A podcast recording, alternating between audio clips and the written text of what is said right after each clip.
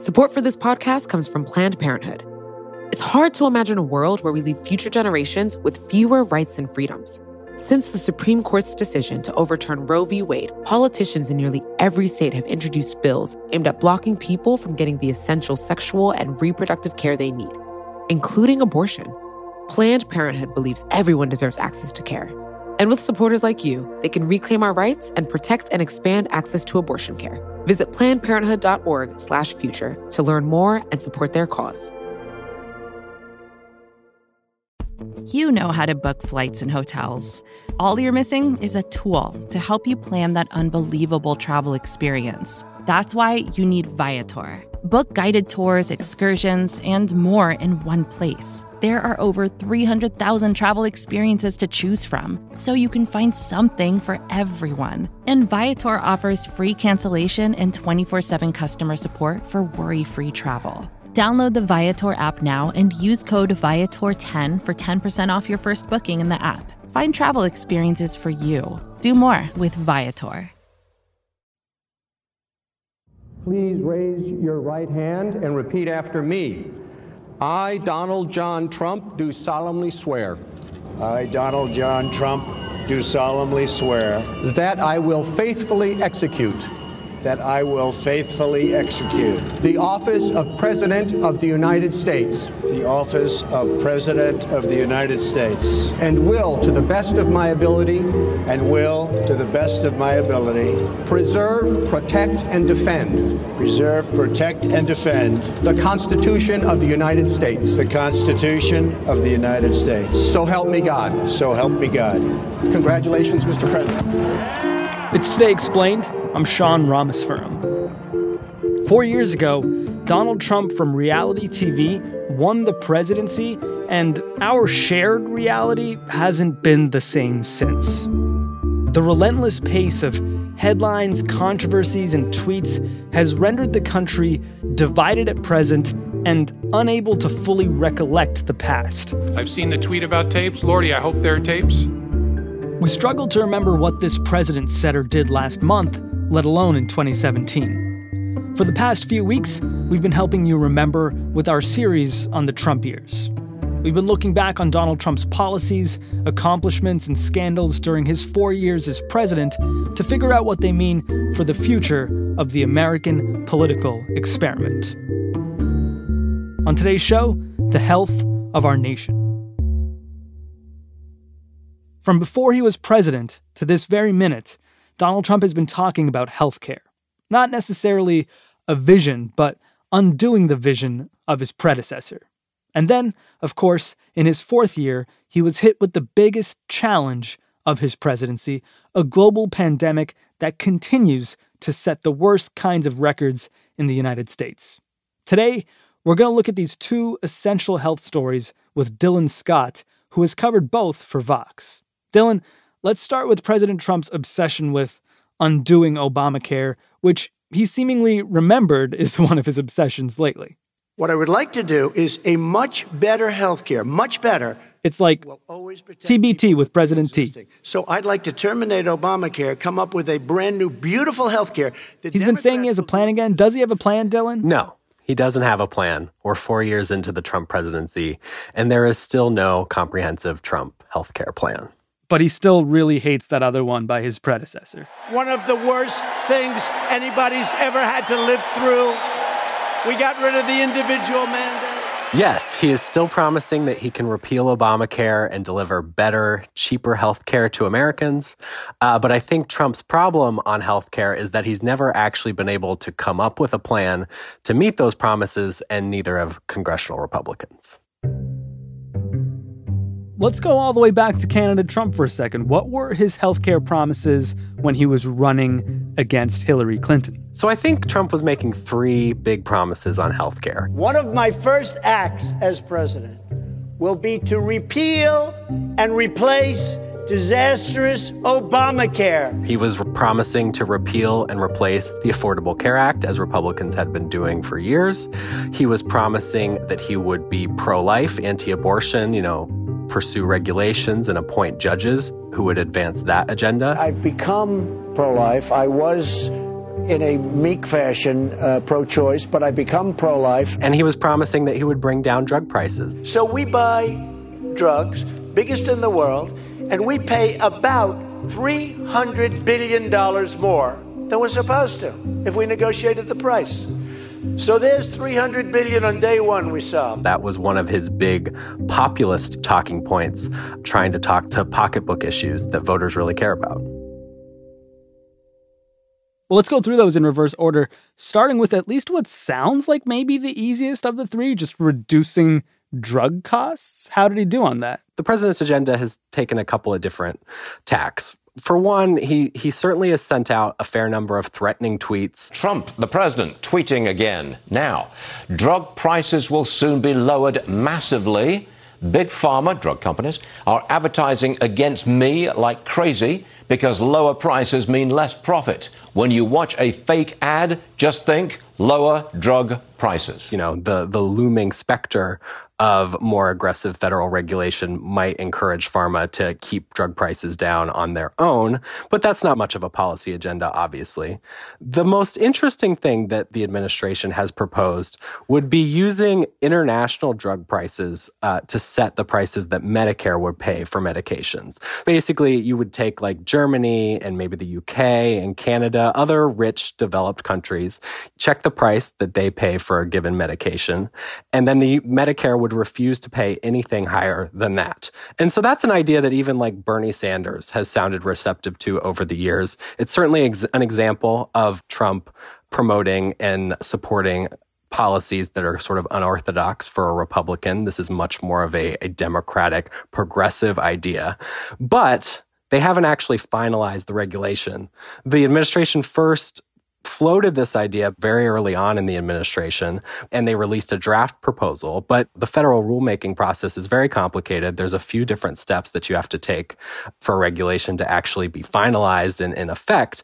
And the Trump administration hasn't taken those steps yet. And they actually, I think, being cognizant of that shortcoming, President Trump signed an executive order just a few weeks ago saying that this was a policy that he supported. Therefore, today I'm signing four sweeping executive orders that will lead to massive reduction in drug costs. Massive. But all the policy experts and uh, health law scholars were saying at the time that this executive order doesn't have any uh, effect. You still have to go through the process of writing and finalizing federal like regulations, and they haven't done it.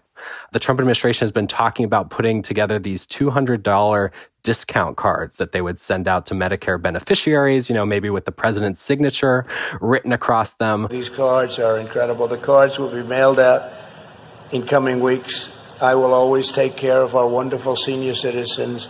Uh, Joe Biden won't be doing this. They've been trying to finagle some way to make this legally permissible, pretend it's some kind of demonstration project to test whether drug costs will be lower for people if they get effectively a gift card from the government.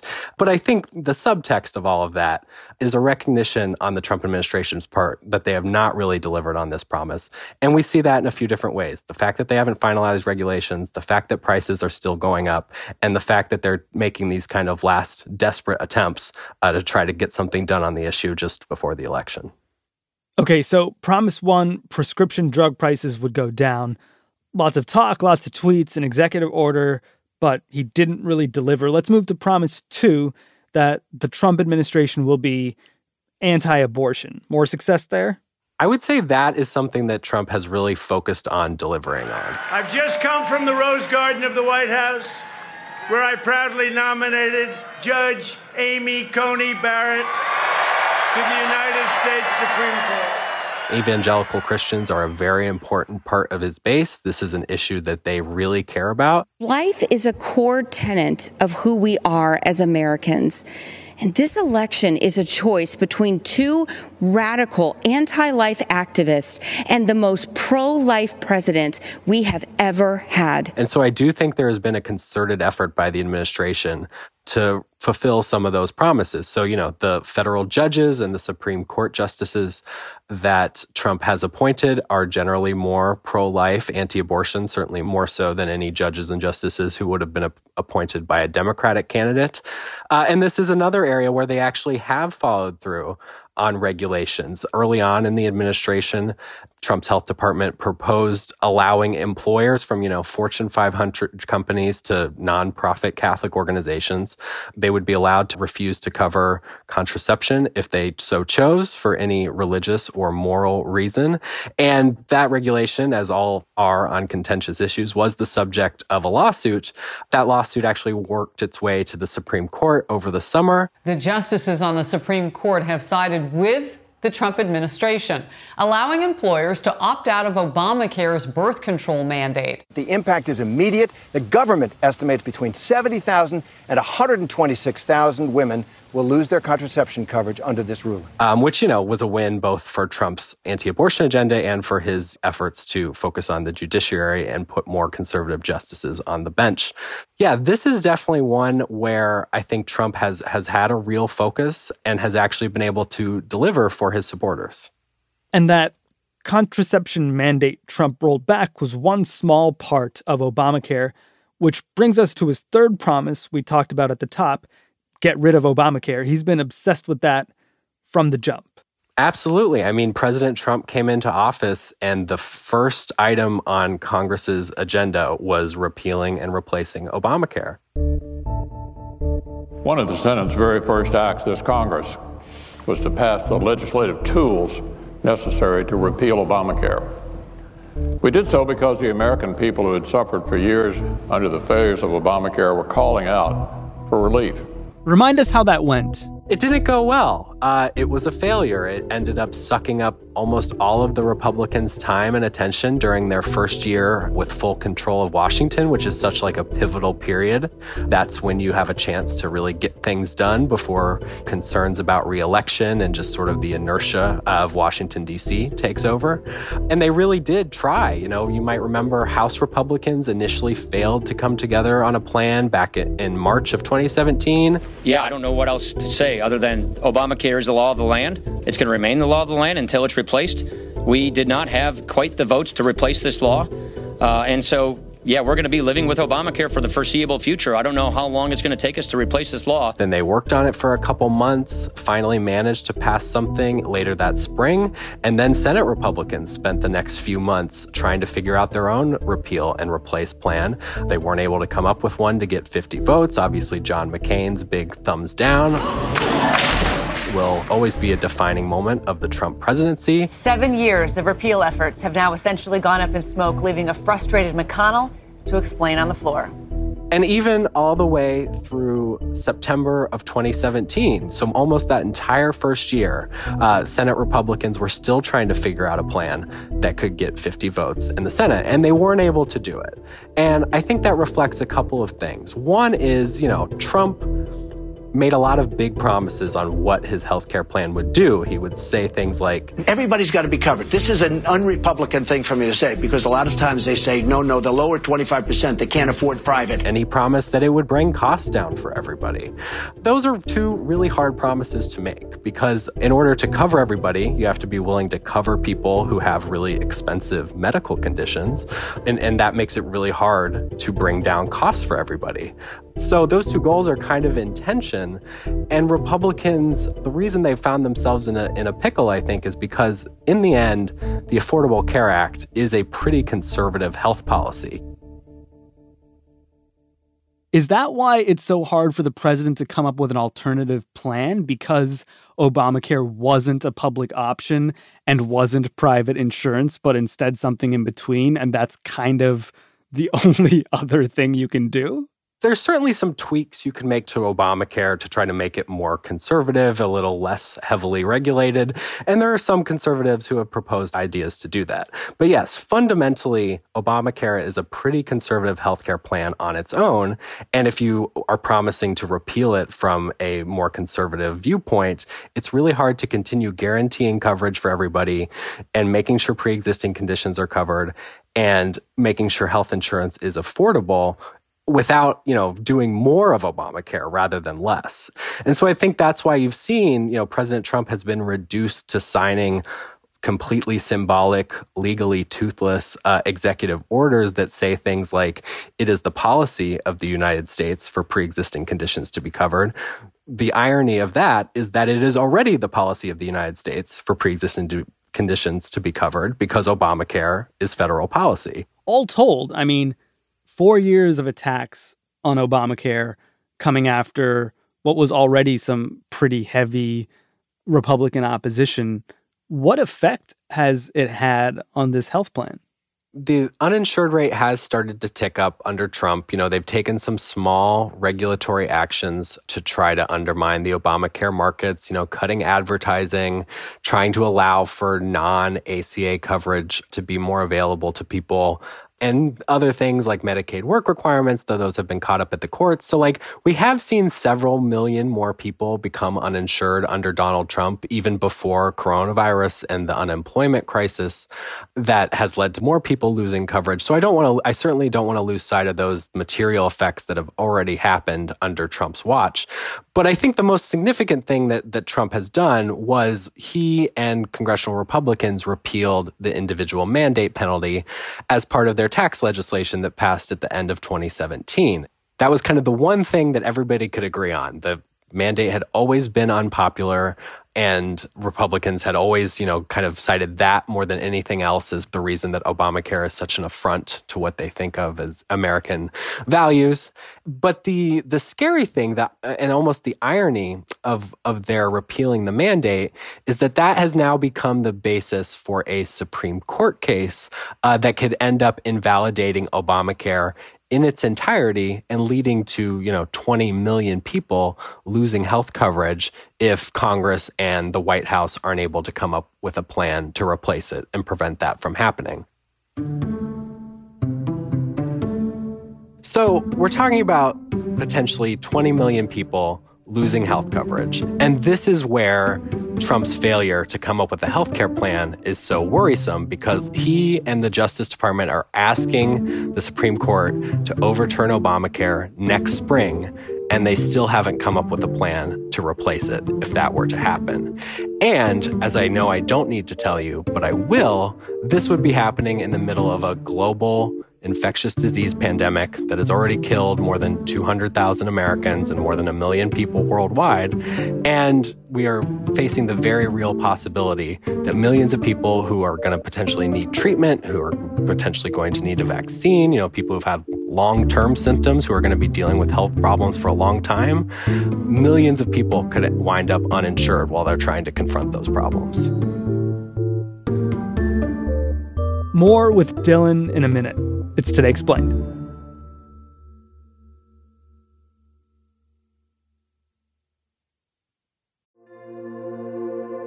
Support for this podcast comes from Planned Parenthood. Your body is your own. That's why Planned Parenthood is committed to ensuring that everyone has the information and resources they need to make their own decisions about their bodies, including abortion care. Today, lawmakers who oppose abortion are challenging Planned Parenthood Affordable, high quality basic healthcare for more than 2 million people is at stake. Planned Parenthood believes that healthcare is a basic human right. That's why they fight every day to push for common sense policies that protect our right to control our own bodies. They also work tirelessly to oppose the onslaught of new policies aimed at interfering with personal decisions best left to patients and their doctors. They won't give up and they won't back down. You can join Planned Parenthood in the fight to help make sure that the next generation can decide their own futures. The organization needs your support now more than ever. With supporters like you, they can reclaim our rights and protect and expand access to abortion care. Visit plannedparenthood.org/future to learn more and support their cause.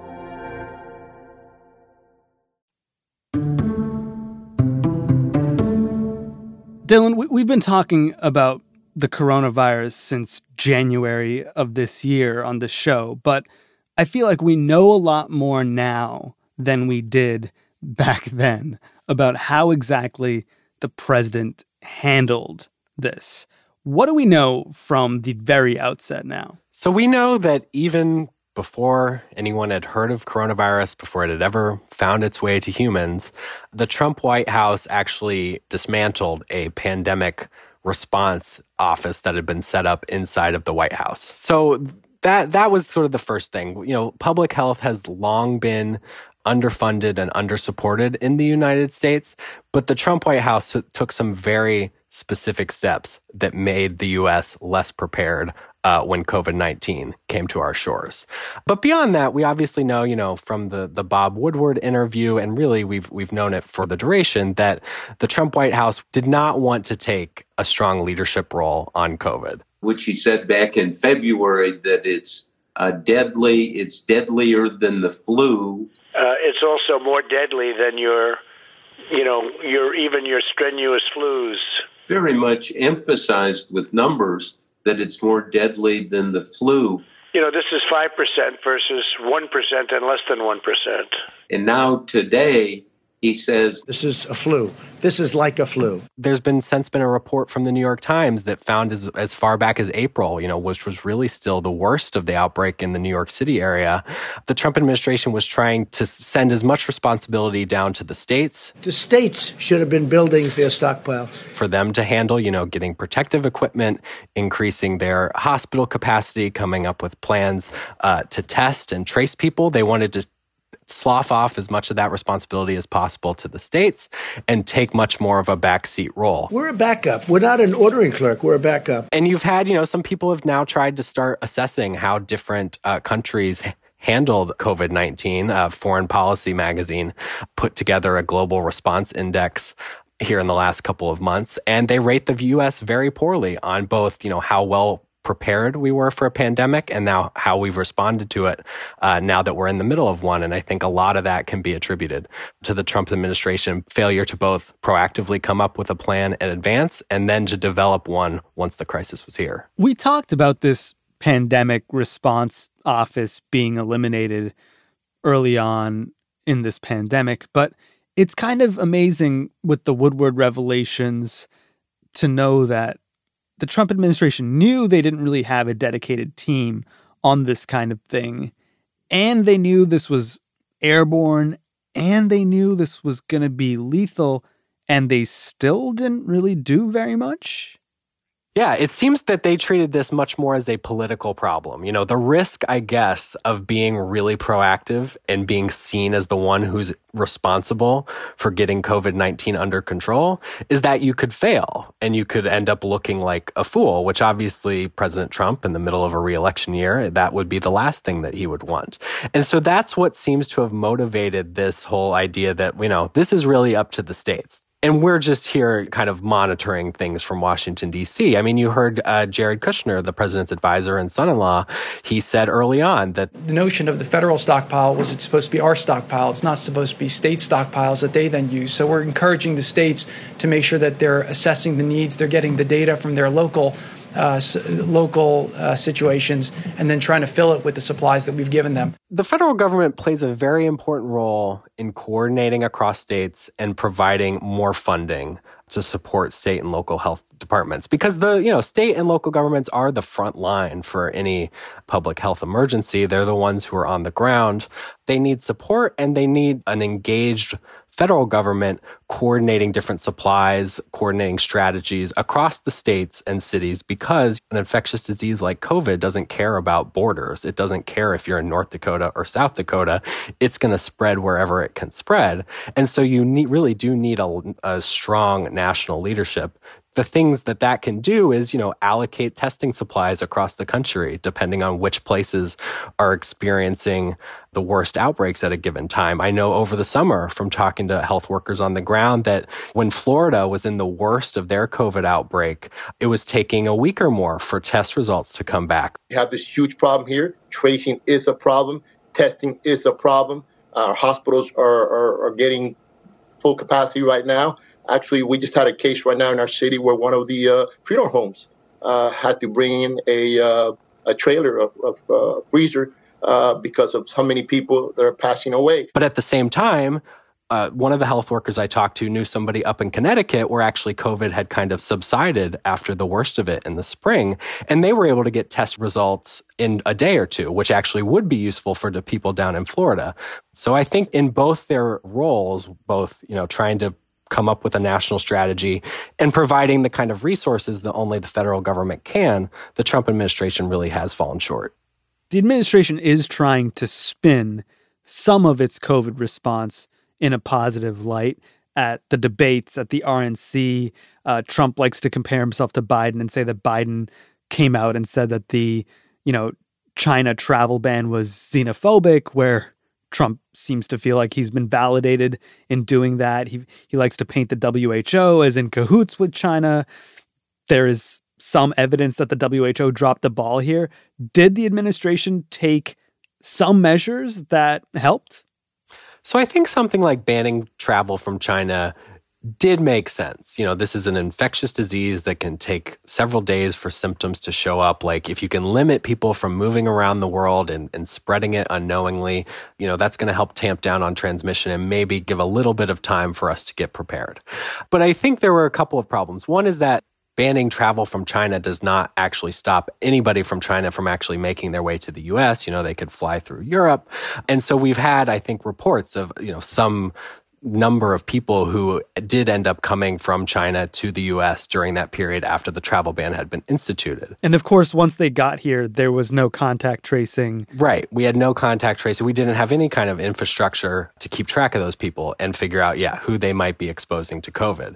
On top of that, you know, like the president also likes to talk about banning travel from Europe. That uh, example also shows some of the pitfalls of a borders focused strategy, I guess, which is that by when he issued that order, we suddenly had this surge of people trying to get back home from the U.S. Pandemic panic at some of the nation's biggest airports as new travel restrictions caused long lines to clear customs for people returning from Europe. The hours long wait times in Dallas, New York, and Chicago, packing huge crowds into tight spaces. Exactly the kind of gathering Americans are being told to avoid we will probably never know how many of those folks, you know, coming from Italy or Spain were already infected and brought the virus to the US and helped to seed outbreaks here as well. So travel bans have some value, but they're certainly not an end to themselves. And maybe the best way to think about this is that banning travel can buy you time, but you have to take advantage of that time. You have to take set up testing and tracing and isolating programs. Uh, you have to, you know, help make sure hospitals already have enough protective gear and have surge capacity plans. And there's really not much evidence that the Trump administration did that. They didn't seem to try to take advantage of the time that they had bought with the travel vans, and instead, quite the opposite, as we said. And now we've seen the consequences of that failure all these months later. As we inch closer to this election, cases are climbing again across the United States plus the holidays are coming, plus flu season is coming, plus winter is coming, more time indoors. Is the president focused at all on what could happen in the next months with this virus while he is surely focusing a heck of a lot on the election?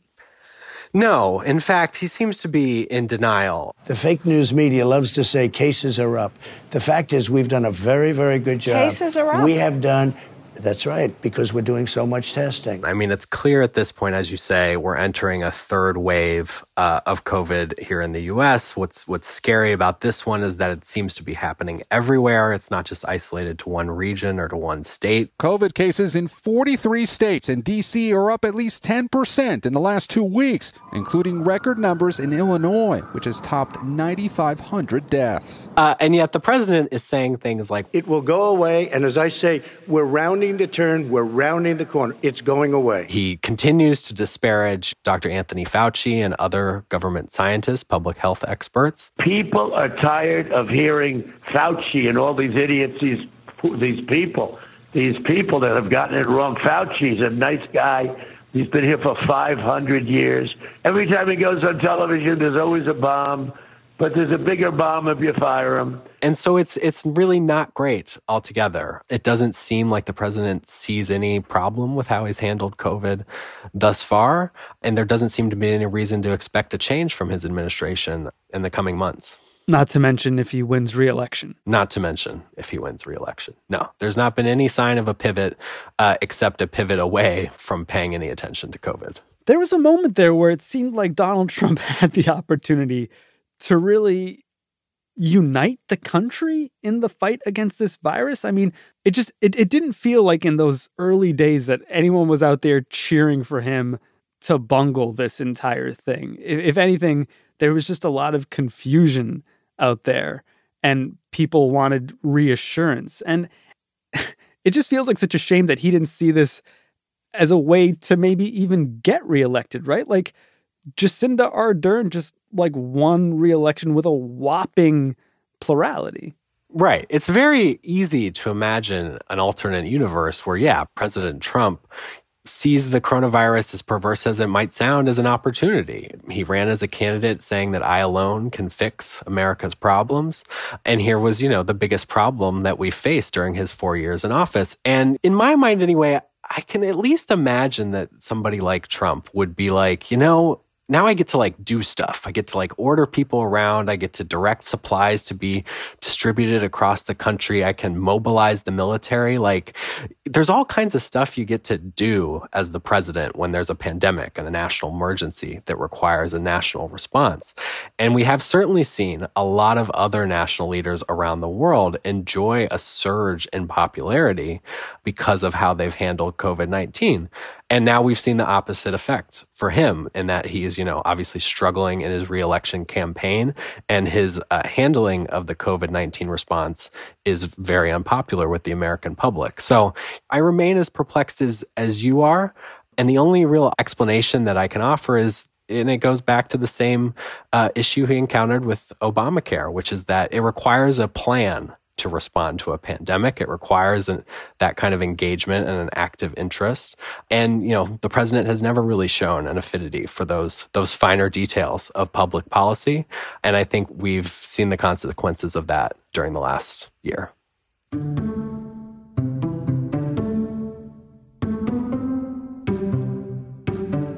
Dylan Scott, he reports on healthcare at Vox. He's also been covering the heck out of this pandemic Find all his reporting at Vox.com. And while you're there, you can find all the previous episodes in our series on the Trump years.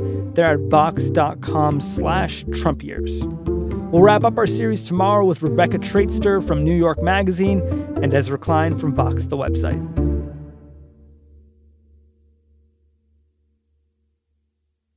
And now, the ones we lost along the way. Steve Bannon. Let them call you racist. Wear it as a badge of honor. Fired. Dina Powell. Resigned. Rick Dearborn. Resigned. Sebastian Gorka. They want to take your pickup truck. They want to rebuild your home. They want to take away your hamburgers. This is what Stalin dreamt about but never achieved. Fired. Jeremy Katz resigned. George Sifakis, resigned. Anthony Scaramucci. What happens to leakers on your watch? They're going to get fired. Fired. Tom Price, resigned. Keith Schiller, resigned. Carl Icahn, resigned. Ezra Cohen Watnick, fired. George Gigicos, resigned. Reince Priebus. You know, we heard from the pool reporter there, they were headed to the same car, they got in the same car in the motorcade, and then it became clear as the news broke that Reince's car was no longer going to be in the presidential motorcade. And then, according to the pool report, Scavino and another aide leave, go into a car that is returning to the White House with the president, and, and Reince Priebus uh, alone heads off uh, in a different direction. Maybe heading home. That's pretty amazing, don't you think, Mark? Fired.